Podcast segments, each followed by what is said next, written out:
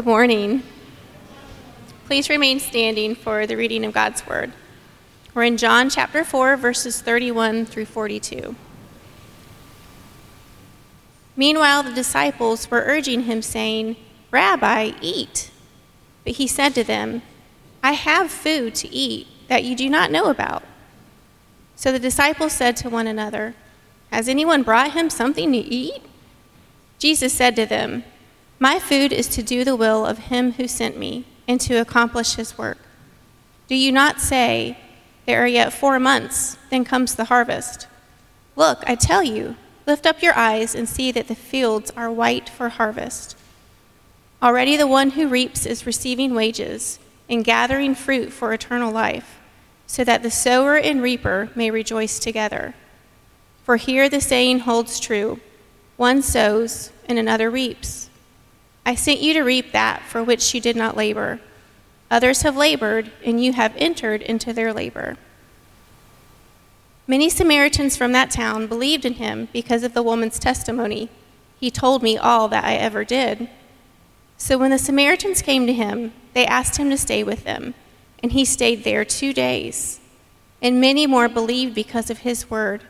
They said to the woman, it is no longer because of what you said that we believe, for we have heard for ourselves, and we know that this is indeed the Savior of the world.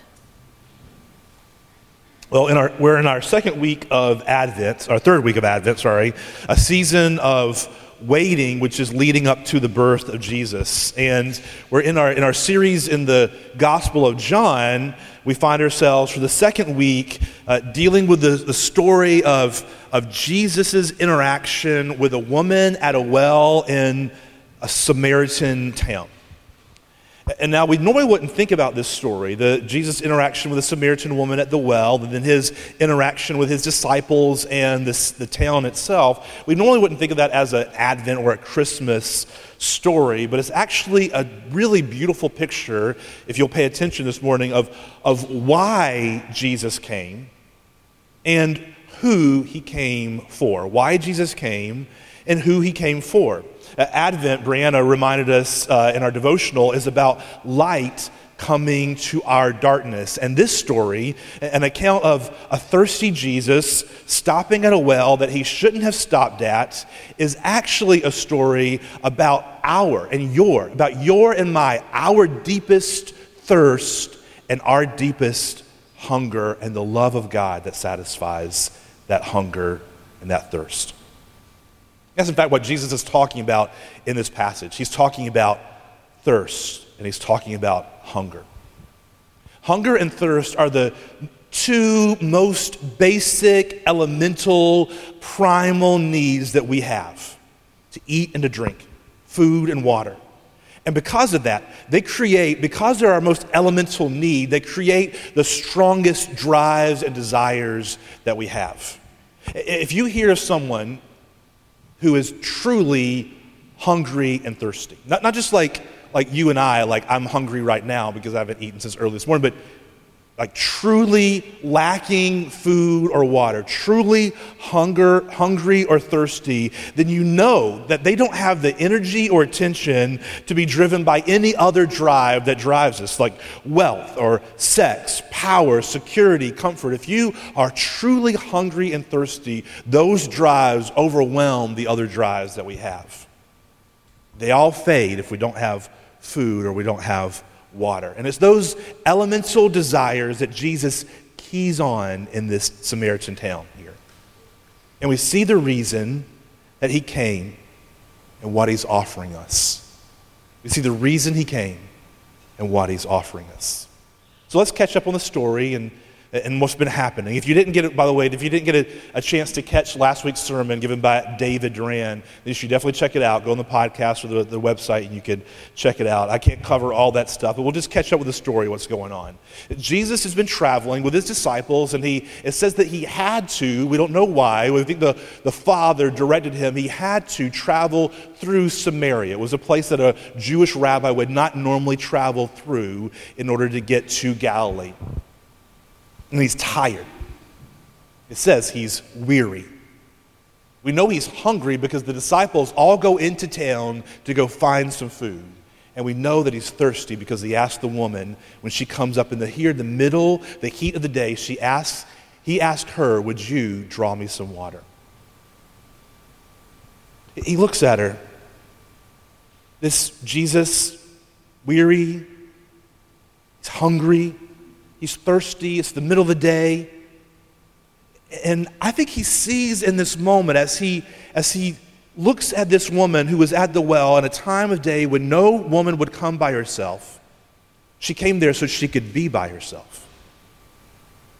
She came there because we believe because there was shame around her. She had shame about who she was, what she had done, what she was doing. And he looks at her, and as he begins to interact with her, I think he begins to see, oh, this is why the Father has me here. He, he says, would, would you give me a drink of water? And she says, Oh, basically, like, why are you talking to me? You're a Jewish man. Why would you talk to me? And he says, Look, if you knew who I was, you wouldn't, I wouldn't just be asking you to draw me some water out of this well. You would ask me to give you living water. For those that I give living water to will never thirst again. And she says, Tell me more about this living water. I, I would like to know because she, every day, as a, as a woman in that village, she would have to come out to get the, her daily water needs out of that well and take it back home. She says, Tell me more about this water. Jesus says, Whoever drinks of this water that I will give will never be thirsty again. The water that I give him will become in him a spring of water welling up to eternal life. Look at what Jesus is saying. This is what he's saying. Jesus is telling, first of all, he says, I came for the thirsty. This is who I came for. I came for those who are thirsty. And do you know how you and I show our thirst? The same way that this Samaritan woman did, by looking for refreshment for life in all the wrong places. Whenever our actual, our undying thirst is actually a thirst for God Himself. That's what Jesus is telling this woman. He says, I will do. If you would ask me, I would give you of myself so much so I will pour my spirit within you, so much so that not only will you never thirst again for all those other things, all those other places to find your thirst quenched, but and all those relationships and all those uh, people telling you, I love you and I care for you. Think of this woman's story must have been like to be a single woman in this kind of environment, this kind of culture would be incredibly scary. You would need the protection and care of a man. You would need someone who would care for you and show you, I actually love you and care for you. The, your desires would be crying out like our desires for for food and her desires for water. Her desire was pouring out of her. I need that. And Jesus says, if you would ask of me, I would fill that deep desire that you've been looking for so much so that you would never thirst again. And he says, This is what I came to do. I came to give, to give, to give you living water. He says, and this is remarkable. He says, I came to give you myself. That's what he's saying.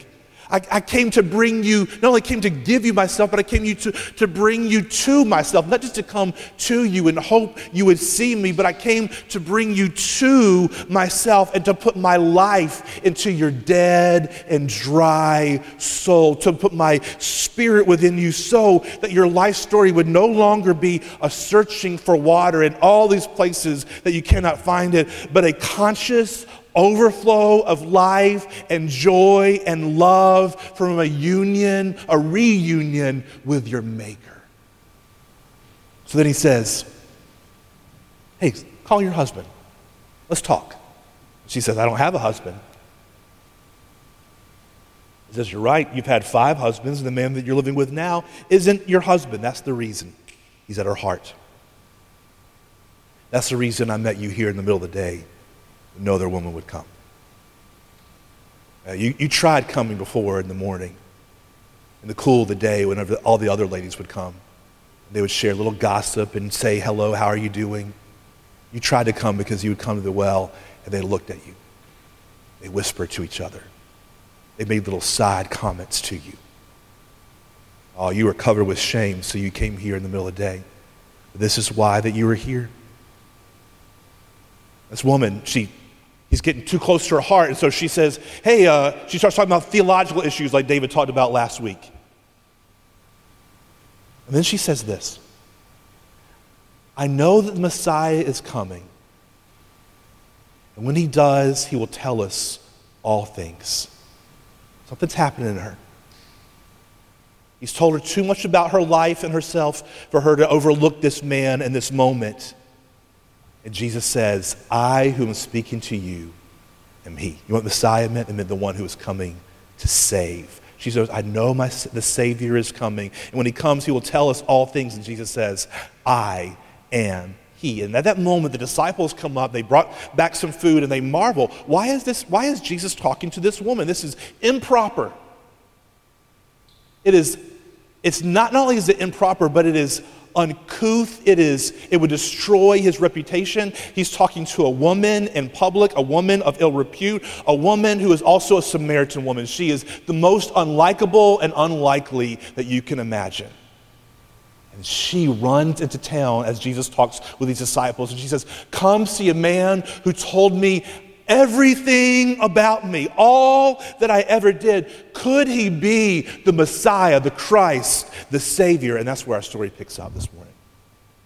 While she is running through the town, telling people this woman who came to the well in the middle of the day so that nobody would notice her, nobody would look at her, nobody would talk to her, nobody she would have to deal with or look at her own shame, when she, all of a sudden, when she meets Jesus and he goes to her heart and he speaks love and value to her, all of a sudden she runs back to the town of all those people that have been talking about her, all those people have been looking at her wrongly, all those people, and she runs and says, Come see this man. And while she is running around this town telling them people, those people that, he takes a moment and talks to his disciples. His disciples say, Hey, Rabbi, they know he's hungry, right? He's hungry, he's thirsty, he's tired. They're concerned about him. They say, Rabbi or teacher, eat. But he says to them, mm, I have food to eat that you don't know about.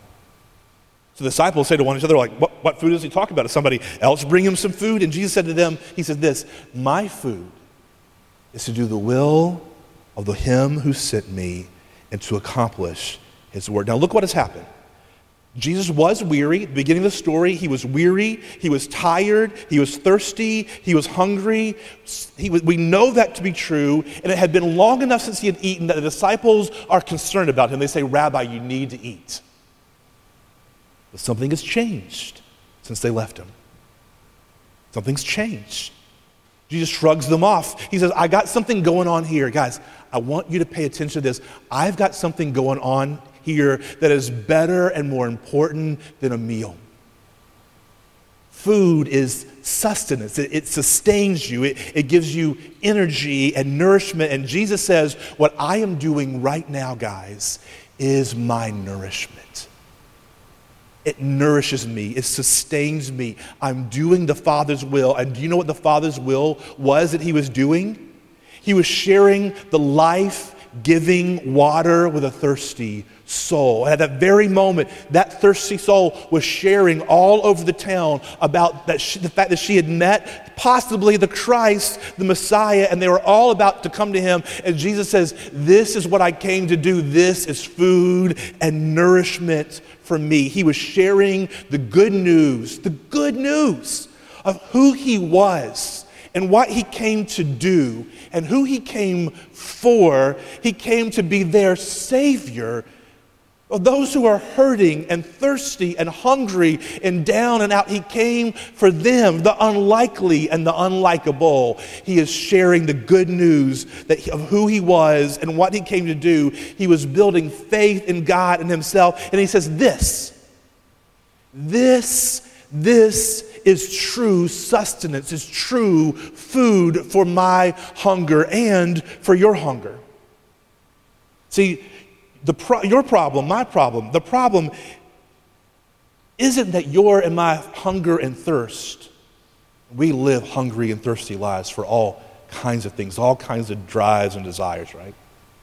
The problem isn't that your hunger and thirst is so strong. Think of all the ways that your desires have driven you to do things that if you look back, you wouldn't even think that you would recognize yourself. If you had known back before what you would do, driven by those drives and desires, you wouldn't imagine that you were capable of those things. Your problem isn't that your drives and desires are too strong. The problem with you and me is that we accept inferior satisfaction for our drives and desires. We accept inferior satisfaction for our deep hunger and thirst. You see, your and my, our great thirst in life is to know God. That's why he says, if you would ask me, I would give you rivers of living water that would stream out of you. I would give you myself, he said. I would give you union with me. I would put my spirit even within you. We would be so tight, you would be reunited with your, your maker, your creator, your God.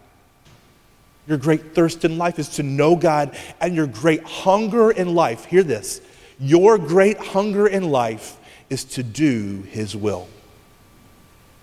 That's your true great hunger in life, is to do God's will, is to accomplish His particular mission for your particular life. That is your greatest drive and desire. But here's the question what are you feeding yourself? If that is the base of who you are, is your deepest drive and desire, what are you actually feeding yourself with? Just to, maybe it's just to get through the day. Or maybe it's to build a comfortable life. I want to build a, a comfortable life.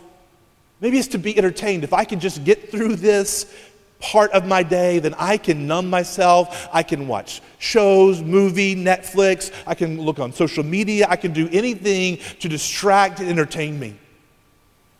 Maybe it's just to get through school or to build a great family or a great life, to build yourself to having a comfortable bank account level. That's what you're feeding yourself. The question is how is that doing feeding your soul? Are you satisfied? Or do you go to bed at night wondering, I wonder if there is more to this life? I wonder, is this all that there is? Are you satisfied? Or do you hunger for more? What if, what if your Heavenly Father has a bigger mission for you than just getting through the day or building a comfortable life or followers on whatever social media platform or being good looking, fit, smart, whatever the thing, the, the golden apple for you is, what if He has a bigger mission for you in your life? What if He has called you, like He called Jesus, to join Him in His mission, into Jesus' mission? What if He's called you to be on the same mission that Jesus was on? The same mission that led him to head through Samaria, a place that would be shameful for a teacher of the Jewish law to go, and to stop at this well and to see this woman and to have a conversation with her who was the most unlikely and unlikable that he could meet.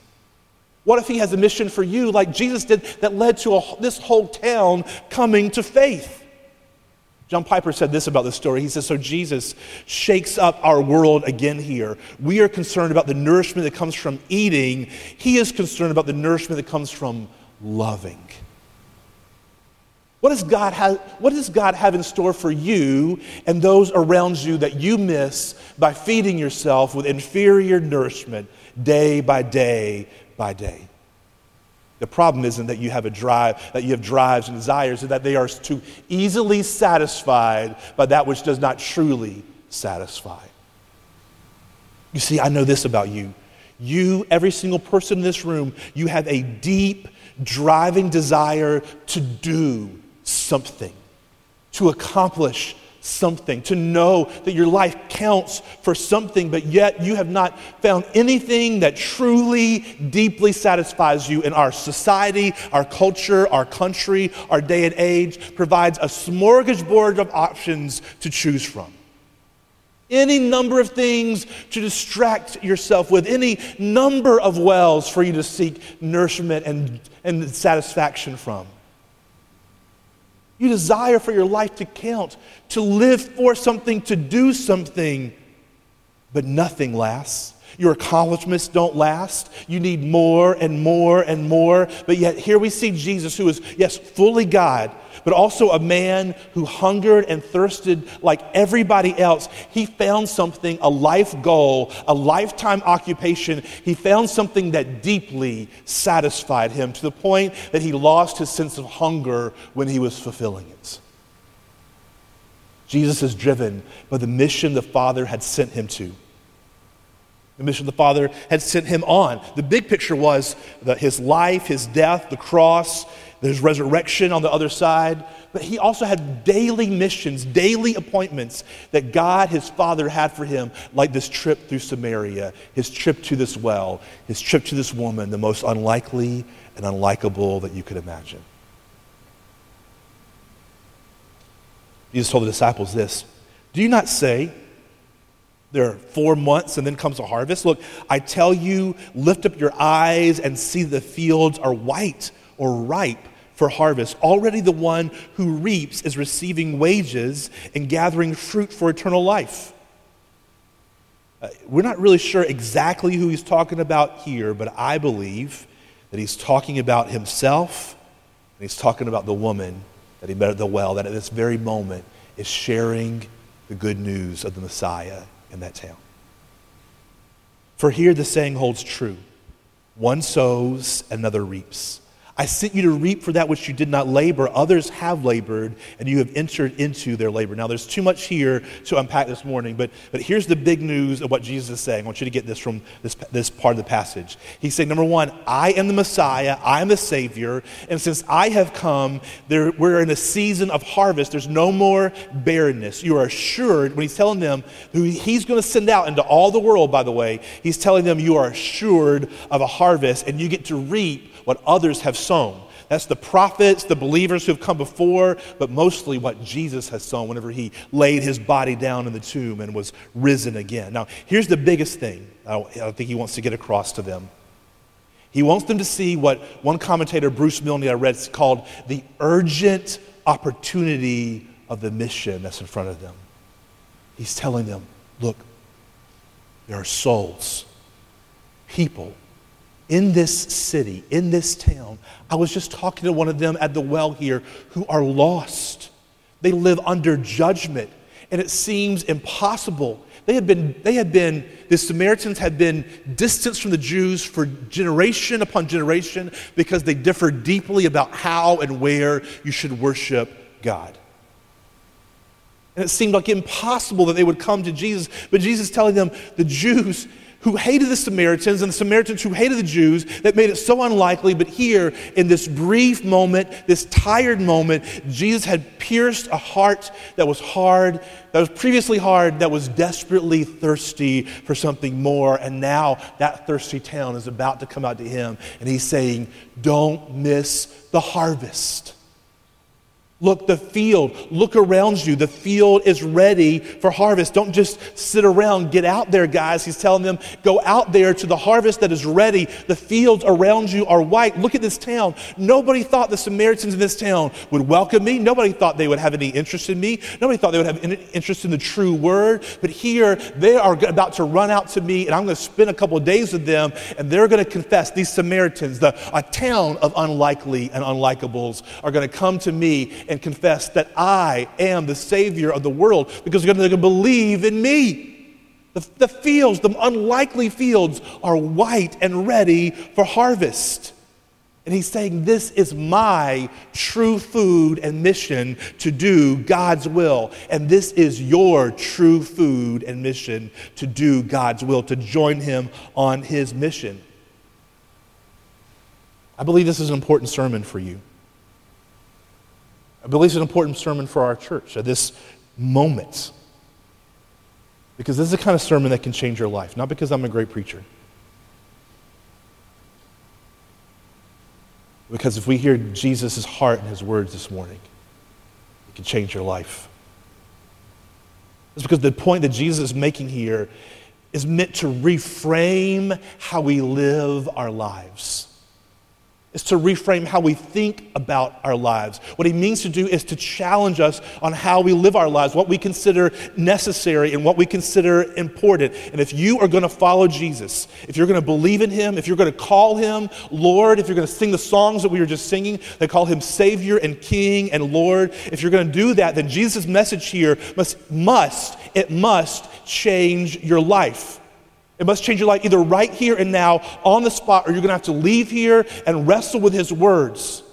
Wrestle with the Lord Himself until you submit. Or if you do not, then he, your heart will grow hardened towards Him and more and more distant. And that's this question What will you do with the call of Jesus to join Him on His mission? I'm not talking about just throwing a few dollars towards a missionary I'm not talking about just volunteering occasionally, but what will you do with his call to his disciples, to you, his disciple, to hear, will you join me in my mission to reap fruit for eternal life? That's what he's talking about. This whole town are going to come to him and believe. How must you, this is a question I want you to think about. How must you radically redesign your life around joining Jesus and his mission to gather new believers? How must you radically redesign your life around joining Jesus in his mission to gather new believers? To be engaged in the sowing and reaping for eternal life. Because this age that we live in is a time of harvest. There are always fields around us that are white or ready to be harvested. Why would we, why would you and I individually, and why would we as a church be satisfied with minimal or no harvest? Jesus says, This is important enough. This is the food that sustains me in my life. And this is what I've called you to as well. Then we see this happen. Many Samaritans from that town believed in him because of the woman's testimony. He told me all that I ever did. So when the Samaritans came to him, they asked him to stay with them, and he stayed there two days. And many more believed because of his word. I love this verse. Then they said to the woman, It is no longer because of what you said that we believe or we've heard for ourselves. And we know that this is indeed the Savior of the world. You know what happens in this town? Do you realize it? Revival breaks out. It's this town, Sychar, a, a, Samaritan town, the only town that we hear responding exactly like this in the Gospels, a Samaritan town of half breeds who don't fully believe the right, uh, the right things about the Word of God, who would have looked down and held a Jewish rabbi at, their, at a distance. All of a sudden, this town, in this town, they experienced a spiritual awakening. And this town responds with more clarity than any other that we see during Jesus' ministry. And do you, do you see who first carries the message of the Lord to this town that ends up believing? The unlikely and the unlikable. You see, the Samaritans were un, unlikable to the Jews. They were mixed with non Jews, which was unlawful. They stubbornly held to their wrong, mixed idea of Scripture. They worshiped in the wrong place in the wrong ways. The Jews didn't like them, and they didn't like the Jews. They were unlikable. But you know what else? They were incredibly unlikely to believe the words of a Jewish rabbi. Jesus, being a teacher of the Jewish law, would actually have lowered their likelihood to listen to him. And think of how the woman at the well went after Jesus with their bitter differences. They were, the whole town was full of the unlikable and the unlikely.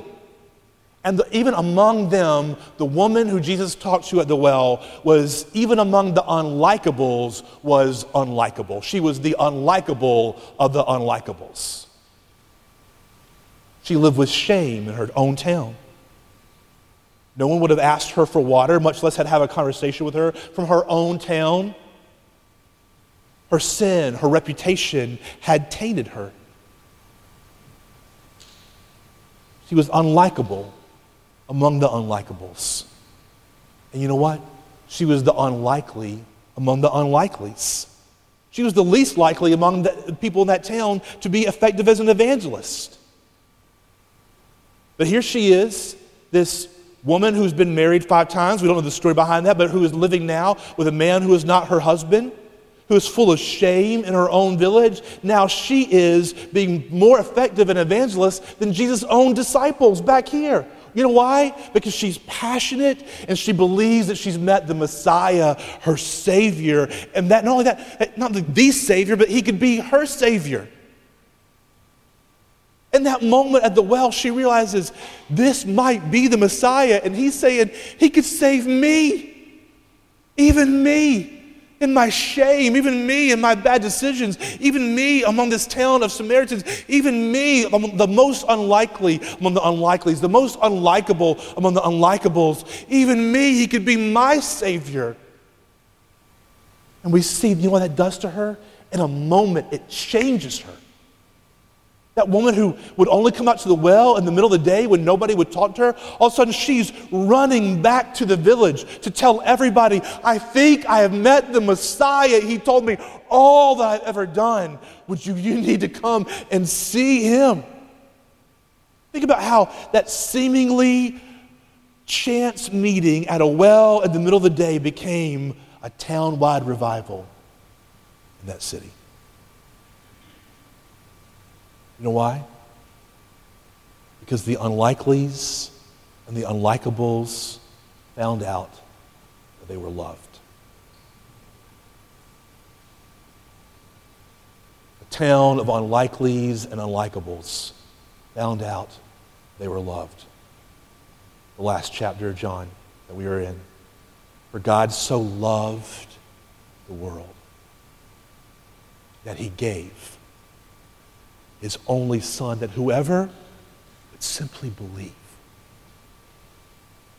You have to bring a great offering you have to make up all your mind about your difference between, between you and Him, your difference between you and His Word. Do you have to make yourself better? Do you have to leave that sin? Do you have to fix yourself up? Do you need a better track record than you have? He says, No, for God so loved the world, the broken, messed up, sinful world, the people who are the unlikables and the unlikelies. He so loved that world that He gave His only Son, that whoever would simply believe in Him should have everlasting, would not perish, but would have everlasting life. For God did not send his Son into the world to condemn the world, but that in order that the world might be saved through him and that Savior, that Son, went to that town at that well with that woman, with those unlikables and those unlikelies, with the least unlikable and the least unlikable and the least unlikely. And he said, You know what? I came because I love you.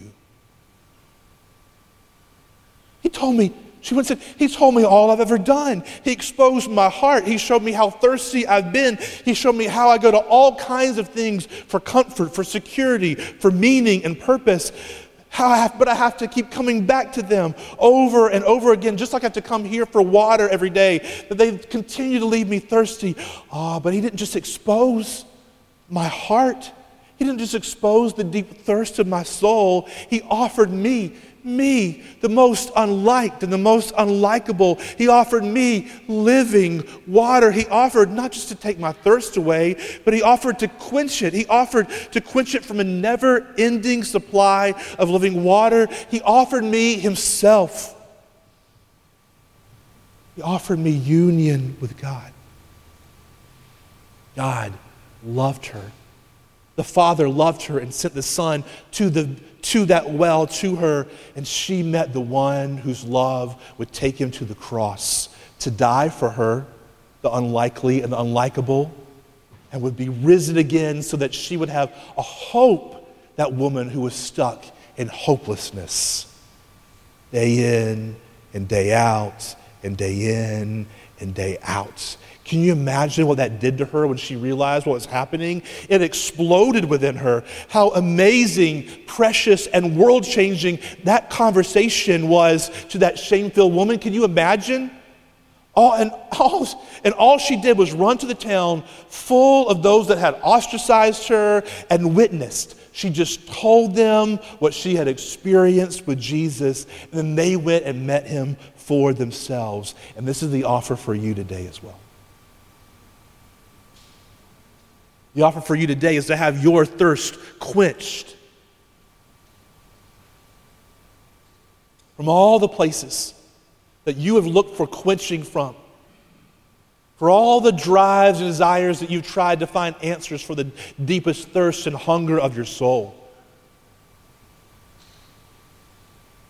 To have your thirst quenched in fellowship with God the Father through His Son, and to have your hunger satisfied by taking your part in His mission to take the story to others. To have your thirst for fellowship with God quenched, and to have your deep hunger to do something, to mean something with your life satisfied, to bring other thirsty and hungry people to the Savior of the world. And that's why this has been my prayer for months. I changed my prayer. One of the things I pray for our church, pretty much daily. I say, Lord, bring us the hungry and the thirsty. Bring us the hungry and thirsty lost people. Bring us the hungry and thirsty Christians, and bring us hungry and thirsty leaders, not the wealthy and the comfortable. If you're wealthy, hey, you're welcome to stay but not the wealthy and the comfortable. You can be wealthy and uncomfortable. Not the wealthy and the comfortable, not the righteous and the self righteous, not the ones who look like they have it all together, and the worst, the ones who think they have it all together. Because that, that, that crew, that crowd, this gospel of Jesus that he came to declare to this Samaritan woman at that well and place those, of the home of the unlikelies and the unlikables, the, the, that gospel is too radical for that crew. They don't like to mix with the riffraff. But Jesus comes with a message that we are all riffraff. All have sinned and have fallen short of the glory of God. John says in, in, his, in another one of his letters if you don't confess that you're a sinner, you make God out to be a liar. Not just a cursory acknowledgement, like, yeah, yeah, I'm, I'm, I'm a sinner. I, I know I'm a sinner. I mess up. I mean, a gut level realization that you are continually sinning against the one and only good and holy God.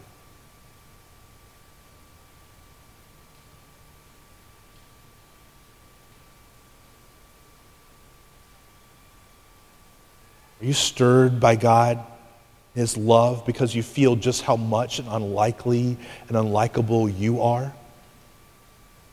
Or would you rather go on pretending and distracting yourself than looking at Jesus, at this Jesus who shows you your heart, like you did with this woman at the well? Would you rather be like those, the Jews in the surrounding towns, the Pharisees, and the religious leaders who were so blinded by their own shallow, false sense of self righteousness that they, unlike the Samaritans, miss the Savior of the world walking in their own towns and villages? And that's why I've been praying, Lord, rather bring us those who are hungry and thirsty and who are willing to admit it. Bring us those who, regardless of their wealth or their reputation or their background or their religiousness or their family or personal costs, who are hungry enough, like this group of unlikely and unlikable ones, to beg Jesus, Would you stay with us? If you offer yourself, would you stay with us? Jesus, you're enough. Are you thirsty today? Are you thirsty for God? Are you hungry to do His will? How do you need to respond this morning?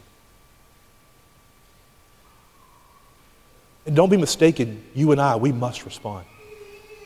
If, he, if God is calling you to find thirst quenching water with Him, to find the, hung, that, the, the satisfaction for your hungry soul and doing His will, then you must respond. If He is calling you, you must respond. And what I say is do what you must do right now, today, this morning. Call out to Him, bow before Him, respond to His call. Say, Lord, you're calling me to ministry or you're calling me to do this with my life, to change the course. I'm responding. I will do it. Reject that sin.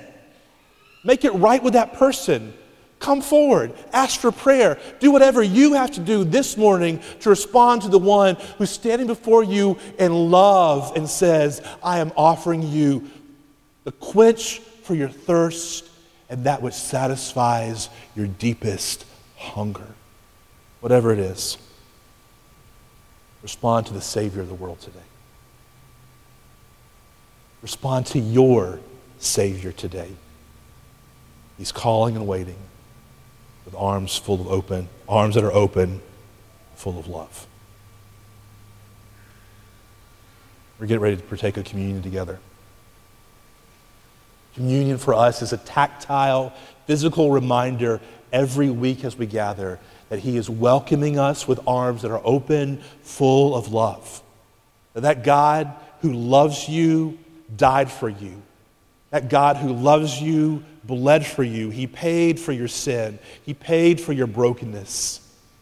So that not only could you come to Him, but He could bring you to Himself. And every morning, as we gather on Sundays, there's a station open on each side with the bread and the juice freely offered to those who have come to Him, the Savior of the world. I hope you'll come this morning. As you come, that you'll respond in whatever way He's calling you to respond to Him today.